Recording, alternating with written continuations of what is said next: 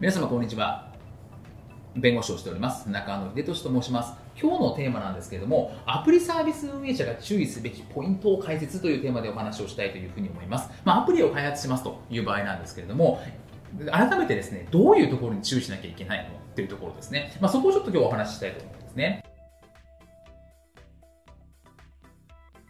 アプリを作りますといった場合には、まあ、アプリのベンダー側、ユーザー側そうなんですけれども、まあ、こう開発案件についてはもうトラブルの宝庫ですという話なんですね。例えば使用を決める決めないもそうですし、追加開発の費用をどうするかとか、納期遅延の場合の対応をどうするかとか、納品後の欠陥対応どうするかとか、いわゆる開発についてのトラブルっていうのはすごく多いです。これはシステムもそうですし、アプリもそうです。なので、こういうところをちゃんとしておかなきゃいけないんですよっていうところについてですね、きちっとやっぱり開発のところはちゃんと契約書を作るとか、仕様も作るとか、まあ、そういったことは非常に大事かなというふうに思っています。あの詳しくはブログの方に書いてますので、こういう場合どうするのかってことについては、え参考にしていただければと思います。で、じゃあ実際できました。となった後に、次に何をするかっていうと、法律的には利用規約っていうのを整備してください。というふうに言っていますと。で、利用規約っていうのは、じゃあ、まあ、たくさんいろんなこと書くんですけれども、主にやはり大事なのが、禁止事項といって、これをやっちゃいけませんよ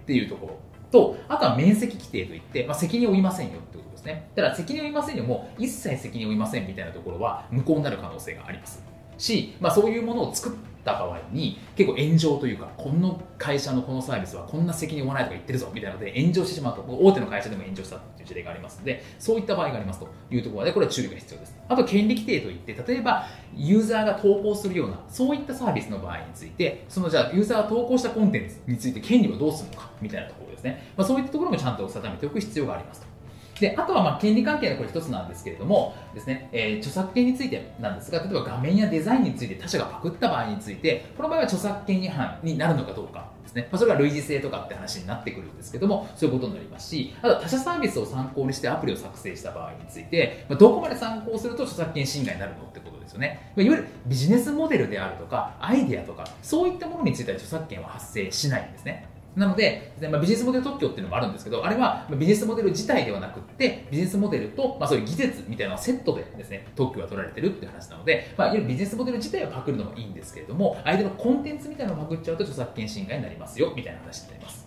であとは例えばユーザー投稿型のシステムあのサービスについてなんですけども先ほど言ったようにユーザーコンテンツの権利がどっちにあるんですかっていうのはきちんと定めておく必要がありますしあとはユーザーが違法なことをした違法なものを投稿した場合にアプリの運営事業者も責任を負うんですかって論点がありますと。でこの場合についてはですね、ま、きちっとアプリ事業者も責任を負う場合がありますので、ここは注意が必要ですよねって話になります。で、あとは、キャンペーンを行う場合、プレゼントとかを行う場合について自由にやっていいかっていうところは景品表示法っていうのがありますので、そこについてきちっと上限規制なんかもあったりしますから、きちっとこのプレゼントを行う場合については設計をする必要があるかなと思います。まあ、以上言ったように、まあ、詳しく内容はですね、ブログの方に書いてるので、そこで詳しく見ていただければいいんですが、こういうことを、まあ、ちゃんとですね、えー、守んなきゃいけないんだよ。こういうところに落とし穴があるんだよってことを押さえていただいて、まあ、その都度調べていただくってことが大事かなというふうに思います。本日も動画をご覧いただきましてありがとうございました。